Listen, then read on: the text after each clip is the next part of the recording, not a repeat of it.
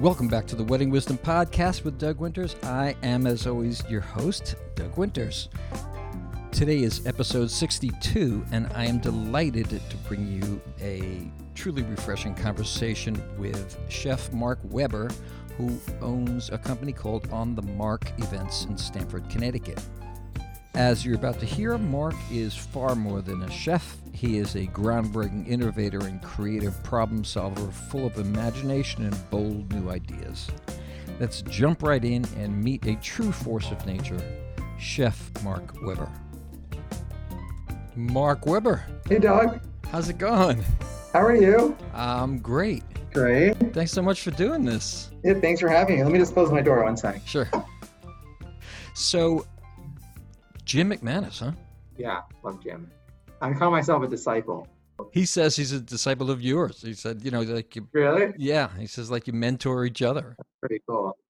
Like it was very interesting. When you come right down to it, he says, you know, I'm a table and chair rental guy. So when I approach people and say, you know, we could have so much more of a relationship than that, they say, you know, how?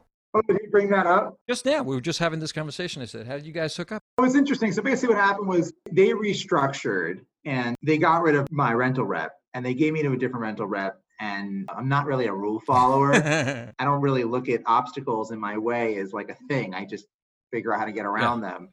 So um, they put me with somebody who was more of a rule follower, and it didn't really work out so well because I didn't. I'd be like, "Why can't we do this?" And she'd be like, "Well, we just can't do that." I'm like, "Well, why?" And then so Alan, who's the CFO of Party Rental, put me with Jim, and he said to Mark, "Jim's going to help you grow your business. He's he's really helped a lot of other businesses grow." And I thought to myself, I said, "I'm paying you. How is he going to grow my business?" But I was a naive 27 year old and probably overly cocky, and you know, Jim is a source of incredible knowledge. He's a great friend. He's an incredible mentor. He's a great weaver. He calls himself a weaver, and he and he is because he weaves people together in in truly incredible ways. I love that expression. He said that on the podcast. He, you know, calls himself he's a dot connector and a weaver. And I was like, wow, Yeah. that's so much cooler and more genuine than saying, you know, I network a lot. Right, exactly. No, totally. Really funny. I, I put something on Instagram that got more hits than anything I ever got. It was just when they had the jobs report and they said that 44 million people had applied for unemployment, 14 million from the hospitality industry. Yeah. I said, holy shit.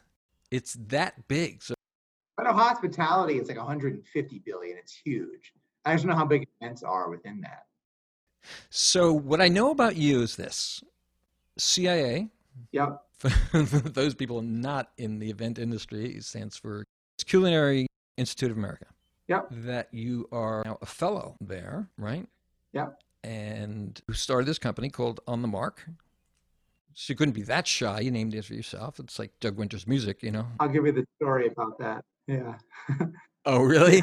when I was when I so cooking was your passion, right? As a as a kid. Yeah. My mom traveled a lot and I would cook dinner for my, my dad and my brother, kind of turn them into guinea pigs. But I started cooking back professionally when I was 15. I was in private Hebrew day school and then I went to private school in Rye and I was pretty severely ADD. Where'd you go to? Um, I went to Rye Country Day. I was there for two years. My brother was like the commensurate Rye student. He took like eight APs. wow. You know, went to went to UPenn, dual degree, went to MBA, Columbia, like very strong academic. Yeah. I was the exact opposite. I was a terrible student and I didn't really care about things I didn't really care about. so like when like math and science We would- and when the teacher was like, do this, I'd be like, why? You know, like I don't when am I ever gonna like use biology? I'm not gonna be a scientist. Like I don't really care. And then I would get C's and my mom would be like, Why am I spending all this money for school when you're not really getting anything out of Right. it? Especially following your big brother. I think I just that's all we knew, and I was probably scared to go anywhere else because I was like overly sheltered. She ended up making this like very difficult decision, much to my dismay, because I was really upset about it, to put me into this public school in Stamford. And when we did that, I had a lot more time on my hands, and so I started cooking professionally the summer of sophomore year. So after sophomore year, when I was transitioning from private school to public school, and then in public school, I ended up every every Wednesday I would take an internship at the Sheraton Hotel and I would just like work in the banqueting department. Oh wow. It was a brand new school. It had only been been around for um, about a year. It really academically wasn't where it probably should have been. I basically left my backpack in the car after school for like all of junior and senior year, and I worked. I would I would you know wake up, go to school, leave school at two thirty, go directly to the sheraton I'd run the hotel, like the the restaurant and the um, room service, by kitchen line till 10 p.m. I go home, go to bed, do it all again. Oh wow. And I loved it. Like I was 16 years old, so the other chefs were pretty like um, fatherly, for lack of a better term. They were very supportive. Um, I mean, they used to, you know, again, they beat up on me, but I took it always pretty well. Like, you know, Like I, a big brother, more Yeah, like yeah. exactly. Yeah. You used the term kitchen line. What do you mean? The line is generally defined by where the hood is. And so underneath the hood, you have the various equipment like the stoves and the ovens and the fryers or the grills or whatever else. The chef is always going to be the person uh, in command, right? You have a commander and then you have troops. And I started out as a troop and then I ended up as as more of the commander. In high school. Yeah, I was 18, and by the time you know I was, I left, and then I went to the CIA. It, it- it's also like a great, it's a great place for somebody who is ADD. Like, I'm able to move a lot. Like I can have a couple things going. Like, you know, when you're on the line, making dish after dish after dish, and you get into a rhythm, it's the best feeling. Like three hours will go by in 10 minutes. The whole world stops, and all you can think about is like just putting out that food it's a rush in a way that nothing else is to me. My chicken was in the oven. I was making pasta on the stove. My burger was in the broiler, you know, with the cheese melting. Like everything was happening, you know, and you just feel like this really amazing sense of accomplishment. And you just, in, again, you get this rhythm and it's just, it's just like fantastic. I love it. I was signed up for the, well, the quote unquote for the bachelor's degree. I ended up leaving after the associate's degree. My mom really wanted me to get a hospitality degree, so I went to New York Institute of Technology, Okay. and I was there for about a year and a half. And I had finished all the in-person courses, and I was doing great. I had like all these They- They had a, a quotient of the courses that you had to complete were virtual or distance learning. And basically, once that happened, my grades went from like A's to C's. And I started getting some really awesome opportunities. It was like 2000, 2007. And so I started really losing focus in school. And I ended up dropping out of college um, before finishing my, my bachelor's degree. And I started doing some private chefing work and I started doing some like small scale catering. Nobody in my social situation ever became a chef or a caterer. I was used to making seven dollars an hour working in a restaurant. so I got 25 bucks working at somebody's house. It was amazing. And it was great for the customers too, because I mean, I think I did a pretty good job. I was def I'm definitely like, an- I'm an overachiever and I really want to, and I'm very, my book says that like out of my constant desire to make those around me happy, a, a great, a company much greater than I ever thought possible was born. Oh, that's from beginnings. Yeah, from beginnings. Yeah. I Ah. got to get a hold of that. Joy mentioned that to me. And then, We'll send you one. okay, you got it. Is it essentially your life story? Is it, or is it more like a cookbook or Um, both? It's both. It's called Beginnings How the Party Started, and it's basically the first decade of On the Mark.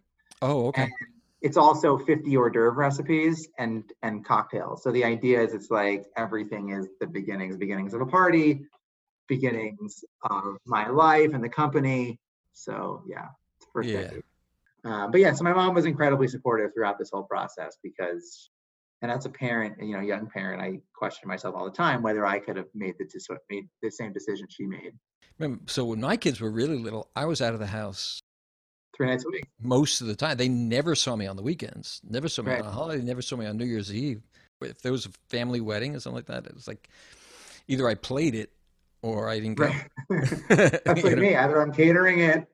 At least Yeah. so for me, in order to cater, I don't have to actually be cooking anymore. At least whereas maybe for you, you have to actually play. Yeah, So- exactly.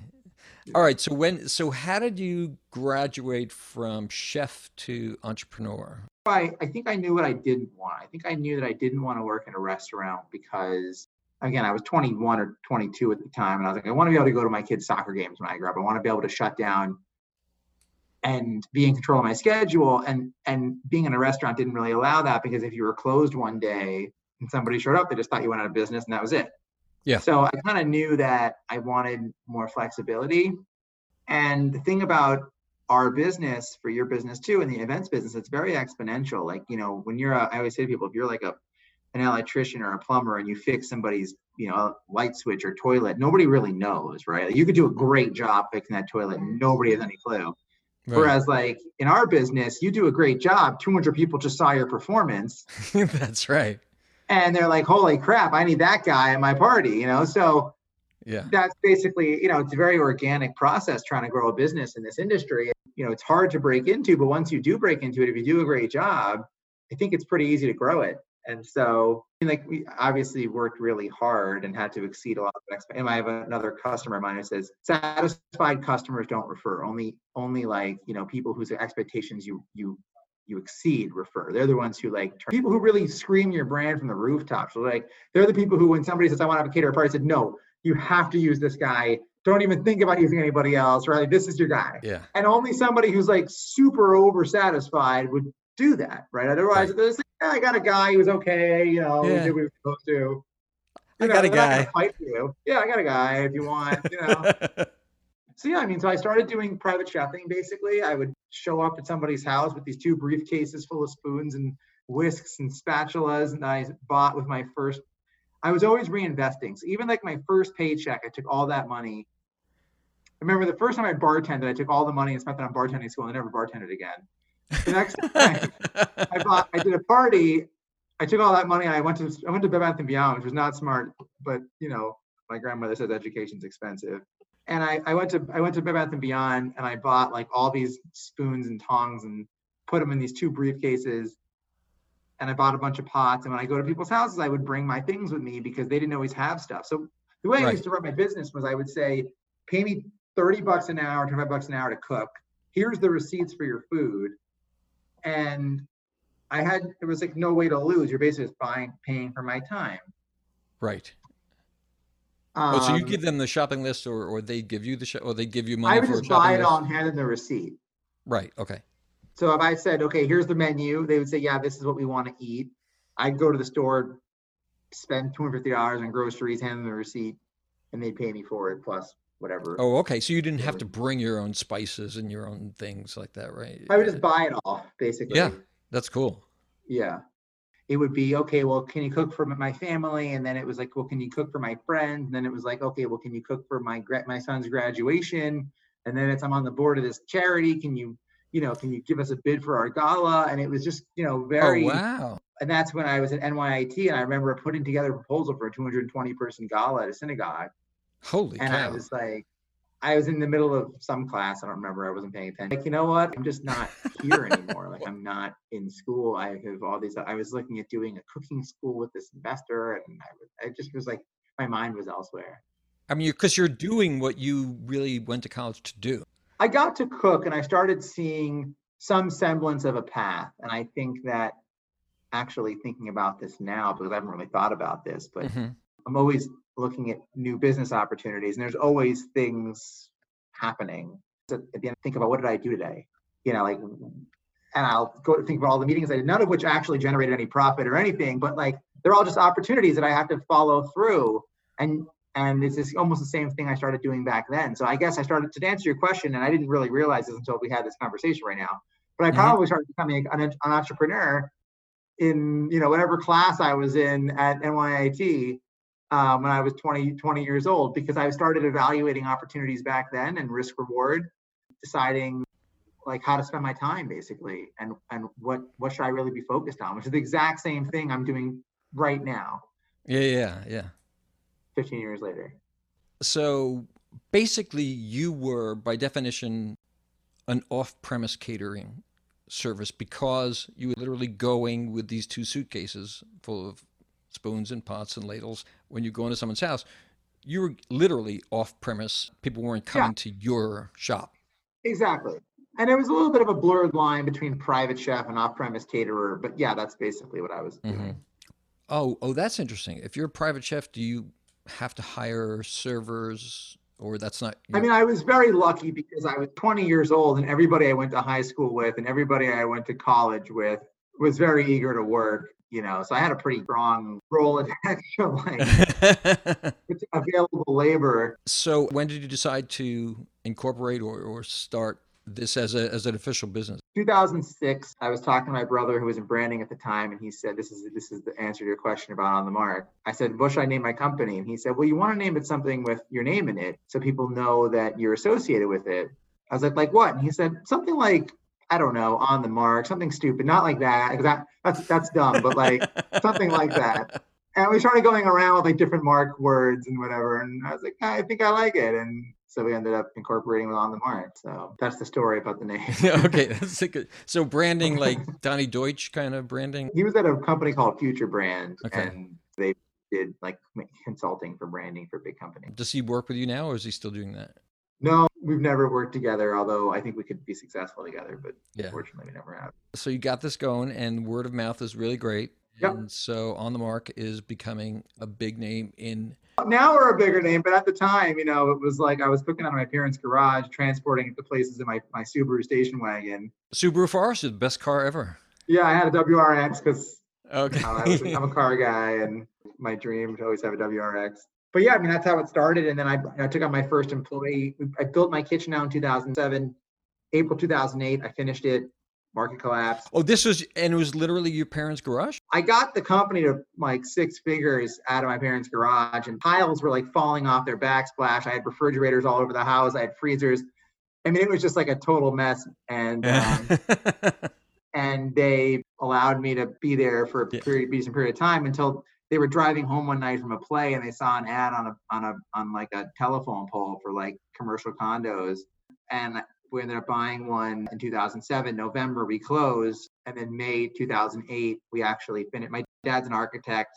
He helped me to do the plans, and uh, I was a 22 year old with a massive mortgage. I, you know, I was ready to to continue my catering career. So but that's when that's the best time to do it when you're 22 years old. Oh, agreed. I totally because I was like I I could totally afford to fail, and I was kind of naive and stupid enough to think like now I'd be like, oh my god, what about this? What about that? And I'd have all these fears, and back then I was like, yeah, you know, whatever, I'll be fine. I didn't know about insurance. I didn't know about taxes. I didn't know about anything. No idea. So you grew into a six-figure business out of your parents' garage, Yeah, and that was considered a small business. yeah. Okay, so when did it become a little bit bigger? So I think that we really, when you ask when did we become like a big business, I think what it really would define us, and this is what kind of defines us today and unique in our market, is the level of, of venues that we have. I started getting some venue relationships pretty early on with two venues, one the Capitol Theater in Port Chester and the other one the Loading Dock in Stamford. And we kind of had exclusive or semi-exclusive relationships with them. That kind of catapulted us because we had this this foothold and this consistent business with relatively large events. And it also i think brought us a, a serious level of legit, legitimacy. And now today we have over 10 exclusive venues that we work with or that we have exclusive catering contracts with or we operate or we own or whatever it is. So i think that's what's really transformed our business is the, you know the venue side of it. Yeah, this is the part that confuses me. You have relationships with venues. You own some venues, Yep. or you run them, Yep. or we lease some venues so you really venues, in yeah. the real estate business as well as catering business, right? definitely in the real estate business for sure yeah Now, it- I, I'm in the catering business, yes, but a lot of what's what where the successes come from has been the real estate for sure, too. Right. The way I heard about the way I heard about you is that a client called me and booked me for Hudson Lofts. Oh, cool! That's awesome.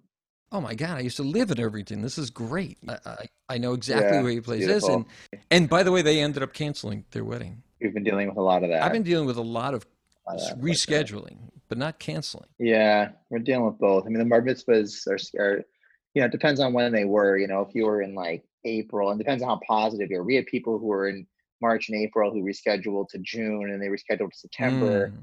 and then they're just like, you know what, I'm not rescheduling again. When the reality is they should have went from June to June, meaning they should have went from June 2020 to June 2021, and they would have been fine. But they decided to go from June 2020 to, to September 2020 and think that that would do anything.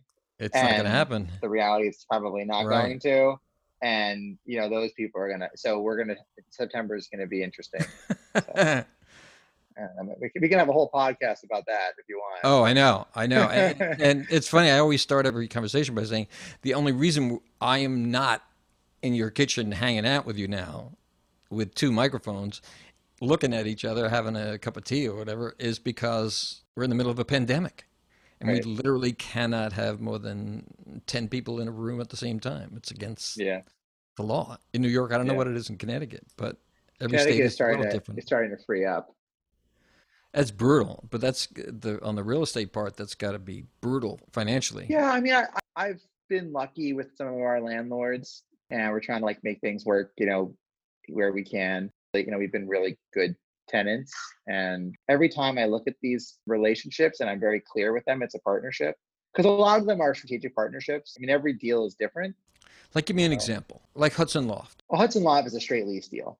We took over the business and pay the rent, and that's actually probably the most straightforward of the relationships. oh so basically that's your house Correct.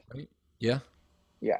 but some of them are you know a strategic partnership where it's a nonprofit and we provide some level of value and consideration for the opportunity to be their caterer again it's, it's a partnership in the sense that there's a lot that it's just you know they need help we're just there an appreciation dinner for donors and we just it's just it's on the house you know there's a lot that we i see. give. Okay. I've bought tons of equipment for all these places but give and take if somebody on their staff isn't there to do walkthroughs we do walkthroughs. You know some of them we do everything like it, the deal side of like how do we make it work?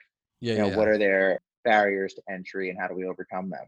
So I- Is there a role model for what you're doing, or are you the trendsetter in doing this? i mean i know for example like jeffrey miller in philadelphia has like 16 venues or something like that like he has a lot of venues i think it's hard in places like new york city where the real estate is really expensive and there's a ton of competition certainly in our market we're a leader from the venue side So how'd you go from from the theater and the the wharf, Long Wharf? Uh, the the the, The Inn at Long. Stamford. Oh, so we had so we had the loading dock in Stamford. It's the Inn at Longshore Bound on the Mark. My partner Rory Taggart took it out of bankruptcy like 33, 34 years ago, and then in 2014 they were looking to kind of jazz it up a little bit and, and upgrade the food experience. So he brought me on, and it became the Bound on the Mark.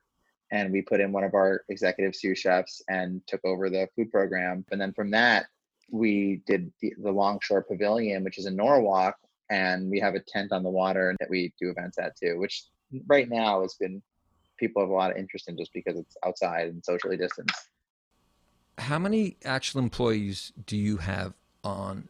Forget pandemically Sure. speaking. So on the mark had about 22 full-time employees. At Longshore, we had I think about another 24 part-time. We probably had about 400 part-time employees. That's Oh, more on wow. the cater waiter, cater chef side. hmm But yeah, I mean it was pretty strong group of of talented people working really hard to make this happen.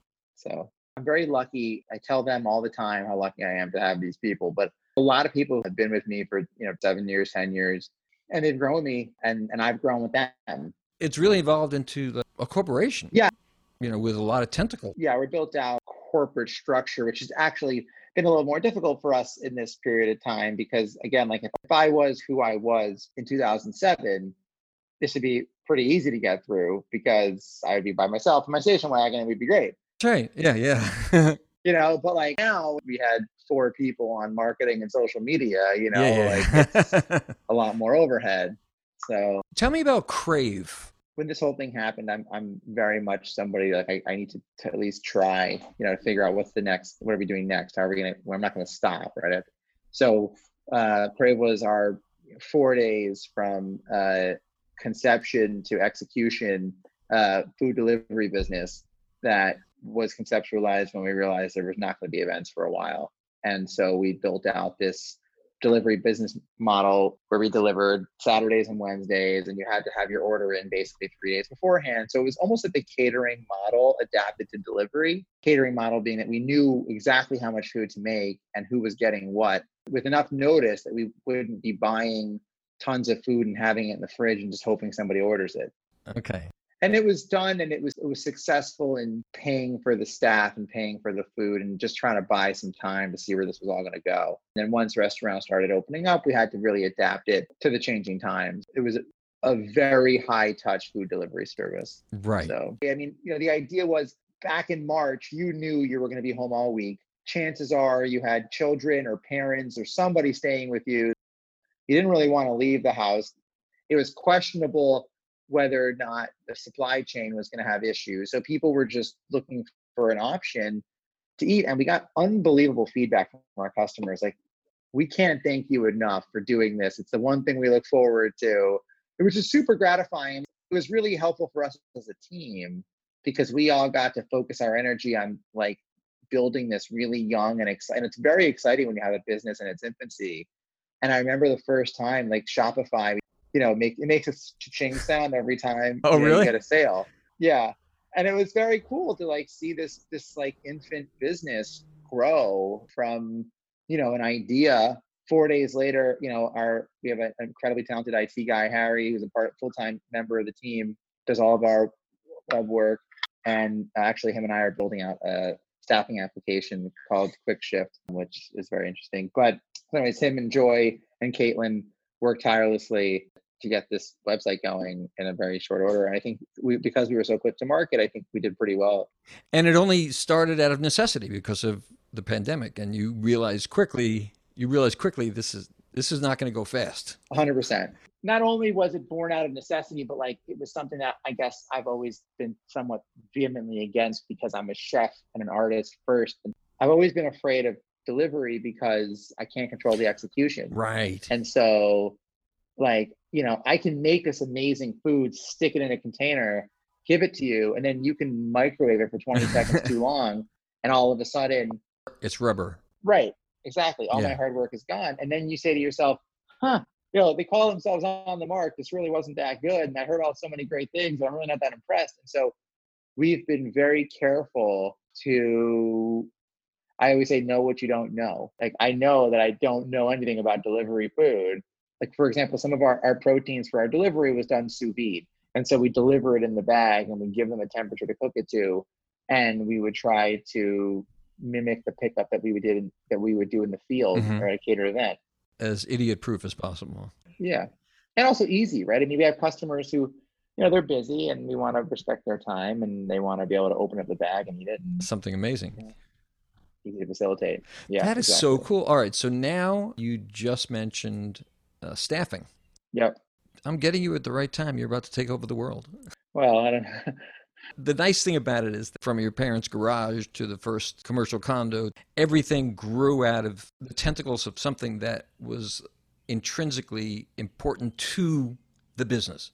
And so that when you started doing real estate, it was because you knew that you had to have houses or you had to have places that you could go to that you could call your own, right? Yeah. And now when you're doing staffing, I'm assuming it's because you've grown to such a point where you say, I want to be able to control the end product. Yeah. We couldn't find a staffing application that did exactly what we wanted it to do. So we said, well, why don't we just build one? Now, when you say application, Yeah, like like a program, like a website slash application that called QuickShift that it was really just designed to be like our own proprietary software. And then it was so robust, we were like, well, we might as well market it at this point because it's its own living product and it should stand on its own two feet. so now you're in the tech world too. I guess, yeah. I mean, is kind of how life happens, right? Like, you know, just like like one thing leads to another. It's a great story. Yeah. As someone looking at it, as a stranger looking at it for the first time, I see all where the tentacles are going, and you might not even have realized. I don't oh, even know yeah. where all the tentacles are going. They're just there's tentacles out there. and, yeah, know, they're I'm just to- going. I'm just trying to keep it all together.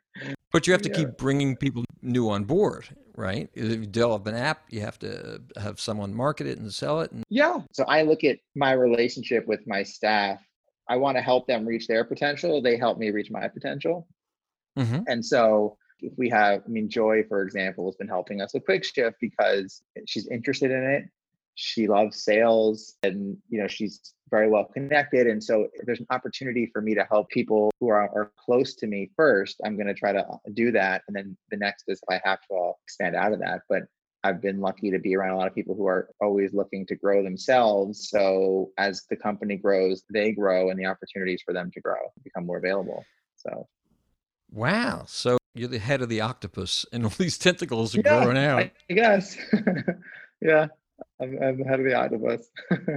So, do you think you'll also eventually have like an, an actual staffing business per se? we're working on it. I wouldn't want to have a staffing app, a staffing business. I have a ton, ton of respect for anybody who runs a staffing business. I would want to supply their software, uh, but you got to listen to Bill's podcast because he literally says the hardest job is the staffing guy.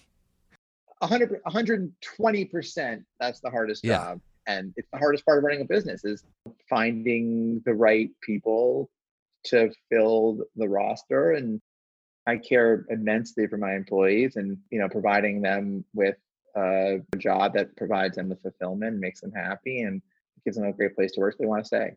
The great example he gave is that most of the best cater waiters are models or actors. And if someone has a choice between the callback for the new Bradley Cooper movie, right. they're going to blow off their shift. But if you've developed a relationship with that person, you understand that. You know it. You know that that's part of it. But that doesn't make it any easier for the person who's sitting behind the desk saying, oh my God. I had to staff this role three times. Yeah. Yeah. Totally. And this might just be a callback of 10 callbacks. And right. And you have to scramble and get someone as good as that person yep. in three hours. Yep. No, Bill has nailed it. That's a very difficult job. Talent, talent manager. Yeah, yeah. When I was talking about the hierarchies, by yeah. far the hardest job. Yeah.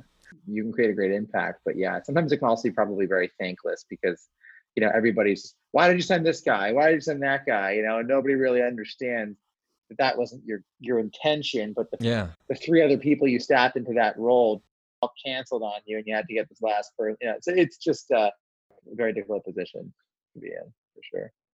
Do you ever miss cooking or do you get a chance to cook? Um, do you i do miss cooking. I miss um i don't know how to say this? It's got a little more complicated right because there's like a lot of moving parts now, right? So oh yeah, oh, yeah listen, you're a businessman. Yeah, well, uh, yeah, yeah, there's a lot of there's a lot of volume, and so I love chess, right? And this is like one big game of chess, but a lot less variables when it was just me and my station wagon. It was like it was physically more demanding because if I needed something moved, I was the only guy to move it. If I needed something packed or washed or cleaned, there was just me. Now, physically, it's a little less demanding because I'm so lucky to have this incredible team of people around me, but mentally, it's a little bit more draining. So, yeah, I mean, I, I get to cook. I've been cooking. I just got a pizza oven at my house and I've been like spending a lot of time with it.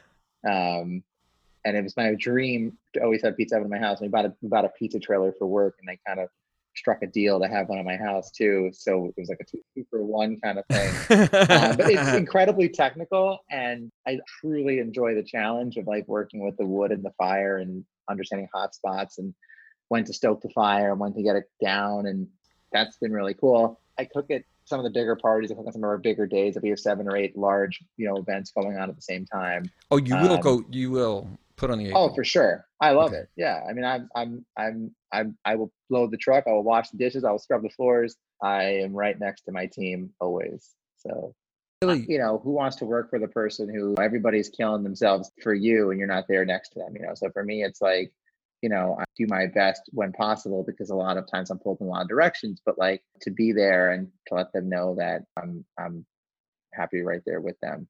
Yeah. No, I love what you said. You know, I'll wash dishes. I'll wash dishes is great because you don't have to think about it. It's not stressful. Like, you know, I get to sit there, I'm cleaning, and I don't get to do it very often generally because I'm, again, I'm being pulled in a lot of directions. But yeah, yeah, it's very mindless work. And you know what's great is that starting so young, there's probably not a job in the industry that you haven't done, starting from cooking to to being a chef.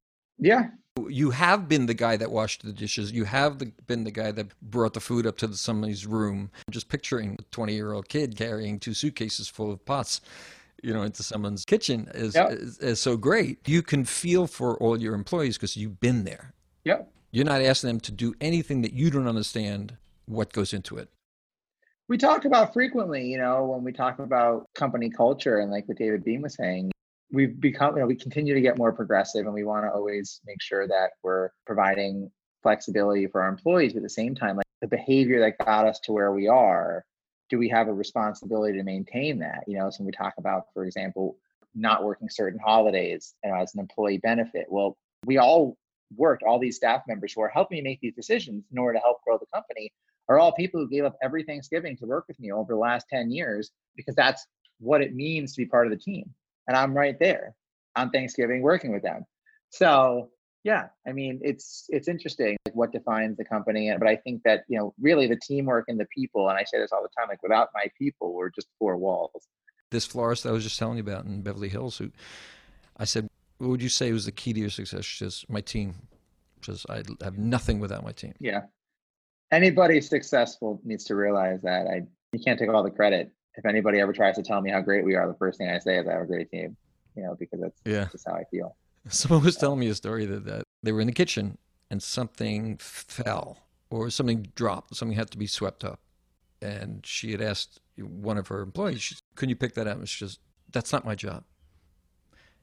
And she says, That's right. It's not your job. Goodbye. Go home. That is not your job. Congratulations. You're absolutely yeah. right. So you have kids? Yep. I have a uh, six year old son, Ethan, and a 22 month old daughter, Ellie. Oh, wow. That's great. 22 months. that's, that's rude. Yeah, I'm in the process. I was up. I was up like four times last night. We're sleep training her, and I'm I'm I'm seem to be her uh, comfort pillow. Very interesting. Four o'clock in the morning. I just please go to bed. Like this is ridiculous. I, I tend to notice things. You know, that's kind of like what an owner does, for better or for worse. Yeah. And i i know that sometimes i might like cloud the soup a little bit. So i know i know when to just like leave out the back door. They need me. If if something's missing i'll rerun it. I'm happy to like do whatever. But um, once the event starts sometimes i think i might make them a little nervous or make people you know doubt themselves or whatever. So it depends on the event if they're like mark we got this we're super solid you know i feel totally good i'm like okay great they're like Right. You know, four waiters didn't show and two cooks burnt themselves and one's in the hospital. You know, like I'm there. You know, and I'm there the whole night. And we're, yeah, and we're yeah. in it together, right? But like, no, none of us like to be bored. I think everybody who's in this industry needs the fast-paced onslaught of stimulus. You know, yeah, right. That's happening, right? And you know, and also you need one chief, and they have to be able to make decisions. Right. My my staff knows when to call me, but for the most part, you know, I try to make sure they they're empowered and they understand that you know we're going to do whatever we have to to provide a successful event, and whatever right. we have to do, we have to do. So, you know, if that means that the sushi didn't show up and we have to order five hundred dollars of sushi from the place down the street and whatever, you know, I mean, I'm just yeah, I know it's just a random example, right. but yeah. I know what you're talking about. But I, that's actually my favorite part. One of my, I mean, it's kind of crazy, but like those random occurrences that need problem solving, I, I very much enjoy problem solving. So it's um, very funny. I could see that. You're like yeah. your eyes light up. You're immediately smiling when it's like you think of like, oh my god, well, two chefs burned themselves and three of them didn't show up, so I had to jump in. You know, it's like, okay, what can I do? Yeah, the oven's broken. I mean, we we did a uh, we catered a party for a friend of a friend, and he's he actually is a, a really successful tent company, and we brought the oven up there the night before, and it got wet. The oven wasn't working. None of our equipment was working my chef's wife had to go to the hospital, so he wasn't oh. there. We were oh. supposed to be there together. The truck didn't show up on time. Like they literally had no idea. The party ended. And he's like, "Oh my god, the food was amazing." I was like, "You're," and I, I mean, I, we heated up everything on the camp stove. It was the most re- insane pickup ever, and we did it. And you know, the, the the gym couldn't get us rental ovens. You know, like there was no way to get it there. We were up. We were somewhere. Uh, we were in Hudson Valley. And, yeah, yeah, yeah. But it, it happened, and you know, nobody was the wiser. And so like you made it work. It was, yeah. And some people could look at that and be like, I'll never do this again. And some people were look at that like me and it's like that was awesome. You know, That's I wouldn't, great. I wouldn't I wouldn't want that to happen. I wouldn't put myself I wouldn't want that as a business model. right, exactly. like we do everything we can and, and every time something bad happens, we're always putting in systems to prevent it. Um, right. which is why mm-hmm. when we pack a 10 person party now, it takes an entire truck as opposed to my old station wagon because there's so many boxes of backups and emergency kits and cleanup kits and all these things that we've learned over the years of what we need to guarantee the what if scenarios. But in those chances where the oven is just non-functional and you have no way to think you have to just figure it out. And they don't know that you did this entire five star restaurant quality stuff on a, on a campfire. on campsite, literally. I mean, these were all event planners and things too, because they were in the events business. Oh, you so, kidding? Yeah. And they never knew. No, no idea. Until I told them.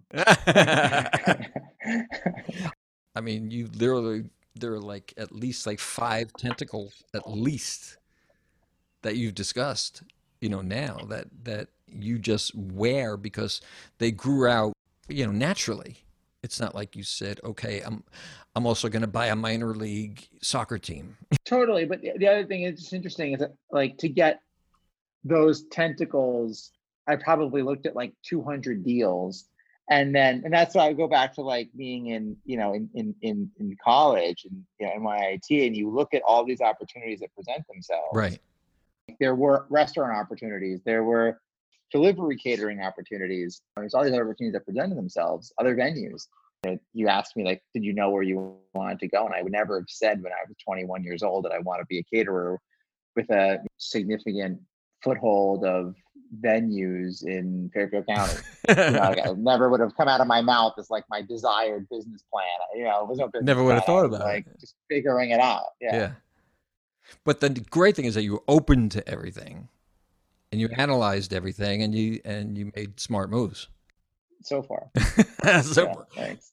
so uh, when all right, so what is is there a big fear that some Disney, you know, some gigantic company is going to come in and Spotify is going to buy on the mark for I wouldn't be fearful of that, but I could be wrong. But I, when you look at the best hospitality businesses, Right.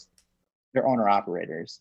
I mean, there's very few chains that like is able to manufacture incredible experiences in all their mm-hmm. locations. But I don't see it happening. Like when I get on the phone with some of my customers, and I've been working with them for the last 12 years, I know exactly what their house looks like. I know exactly what their kids eat. I know where their china is. I know the drinks they like. We are able to service them in a way that, like, I mean, yes, theoretically, maybe you could digitize all that, and maybe you could say, "Well, I can take pictures of it." I can yeah, you know, but there's still a personal touch that ha- that they have with both myself, with my employees, and everybody who works here. And I think when you're providing hospitality at the level that we try to provide hospitality, I don't see it being institutionalized very easily.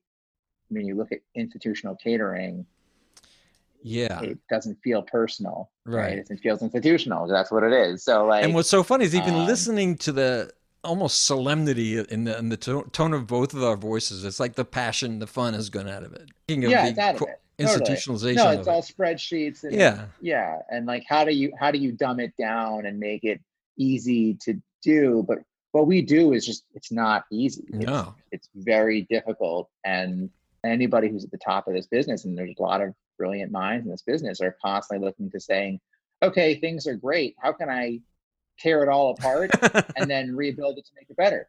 Like, that's really what it Yeah, is, yeah, yeah. right? I mean, the, the David Beahms, that the, anybody who's at the top of this business, it's you're constantly looking at, okay, I, I'm doing great. The world's awesome. You know, like business is good. Okay, well, if I just keep doing the same thing, somebody else is going to figure out the new the new best thing. So I need to tear it apart and try to rebuild it and make it better.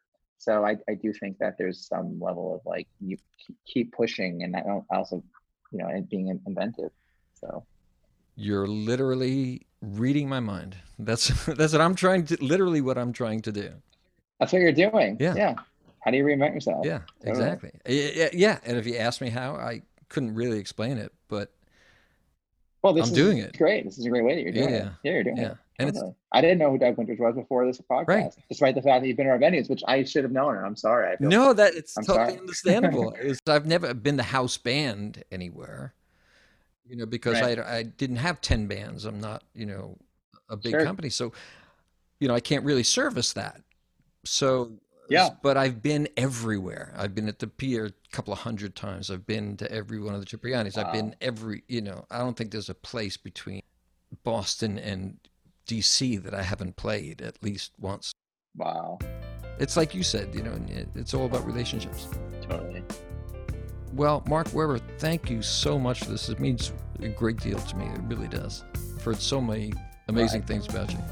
And when do I get my book? And Crave, no, be- beginnings. send me your address and it'll be in the mail. okay, you got it. Throw in a t-shirt. Signed. So- oh, Yeah, signed. you got it. Well, Mark, thank you so much. man. Yeah, my pleasure. Thanks for Let's- having me. Let's stay in touch. I'd love to. Okay. Bye bye. Take care. Bye. Bye. I told you the man was a true force of nature. I hope you enjoyed that as much as I did, truly. If you want to follow Mark, he is at On the Mark Events on Instagram, and I, as always, am at Doug Winters Inc.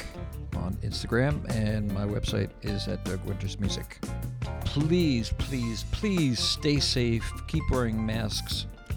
We've all got a whole lot of partying to do in 2021. Stay safe, stay healthy, and I'll see you next Monday. Bye bye now.